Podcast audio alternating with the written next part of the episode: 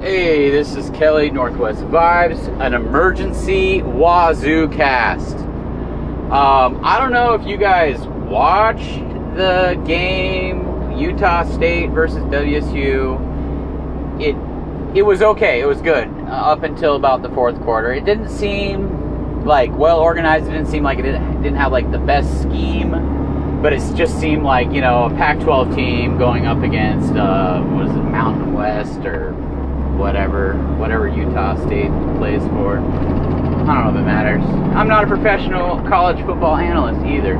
But the reason why is because I think Nick Rolovich is a problem and I think he needs to be fired. So I didn't have this opinion up until about 24 hours ago, and it only has been strengthened listening to KJR.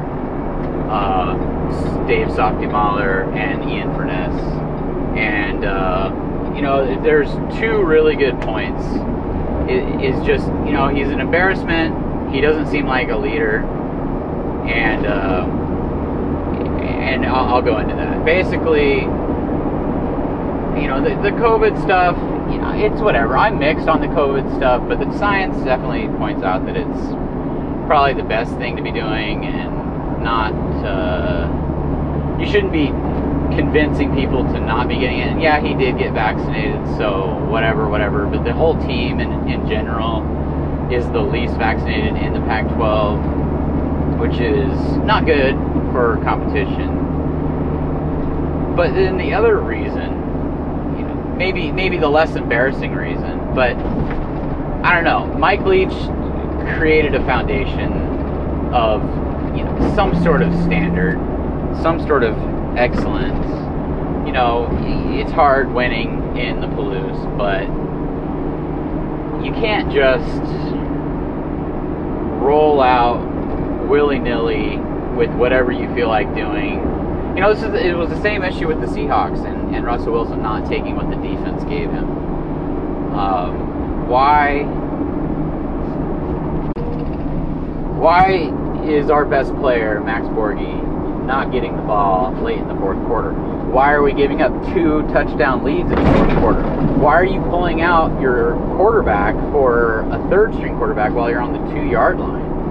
You know, what happened to establishing dominance? What happened to getting rid of the ball quickly? Like, yeah, de Laura maybe is a little bit more Farvian, Brett Farvian than he should be for his talent level but where's the help? You know, where's the dump offs? Where's the where's the quick ins, quick outs? I don't know. Basically, what I saw was a guy that really didn't plan a whole lot and doesn't seem like a Pac-12 coach. And that's cool that he wants to be like a player's coach, and I'm sure the players really like him. But you still need to have some sort of organization and we don't play another game for two weeks against Portland State, and it's not going to be great. You know, and even if we win 50 to nothing, you played Portland State. And I don't know if you can fire a coach uh, and replace him, but it just seems like there's enough talent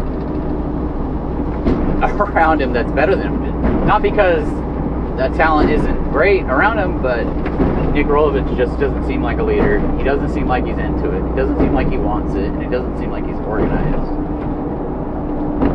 I just say, cut him loose, like the Seahawks did with oh Jim Mora and going to Pete Carroll. You know, maybe there's not a better option like Pete Carroll laying around, but maybe you can find someone that actually wants to be there. I mean, are we really going to carry this guy around 10 years like we did Mike Leach? I don't think so. So I'm going to post this on Twitter, and uh, I'm I'm done. I'm done already.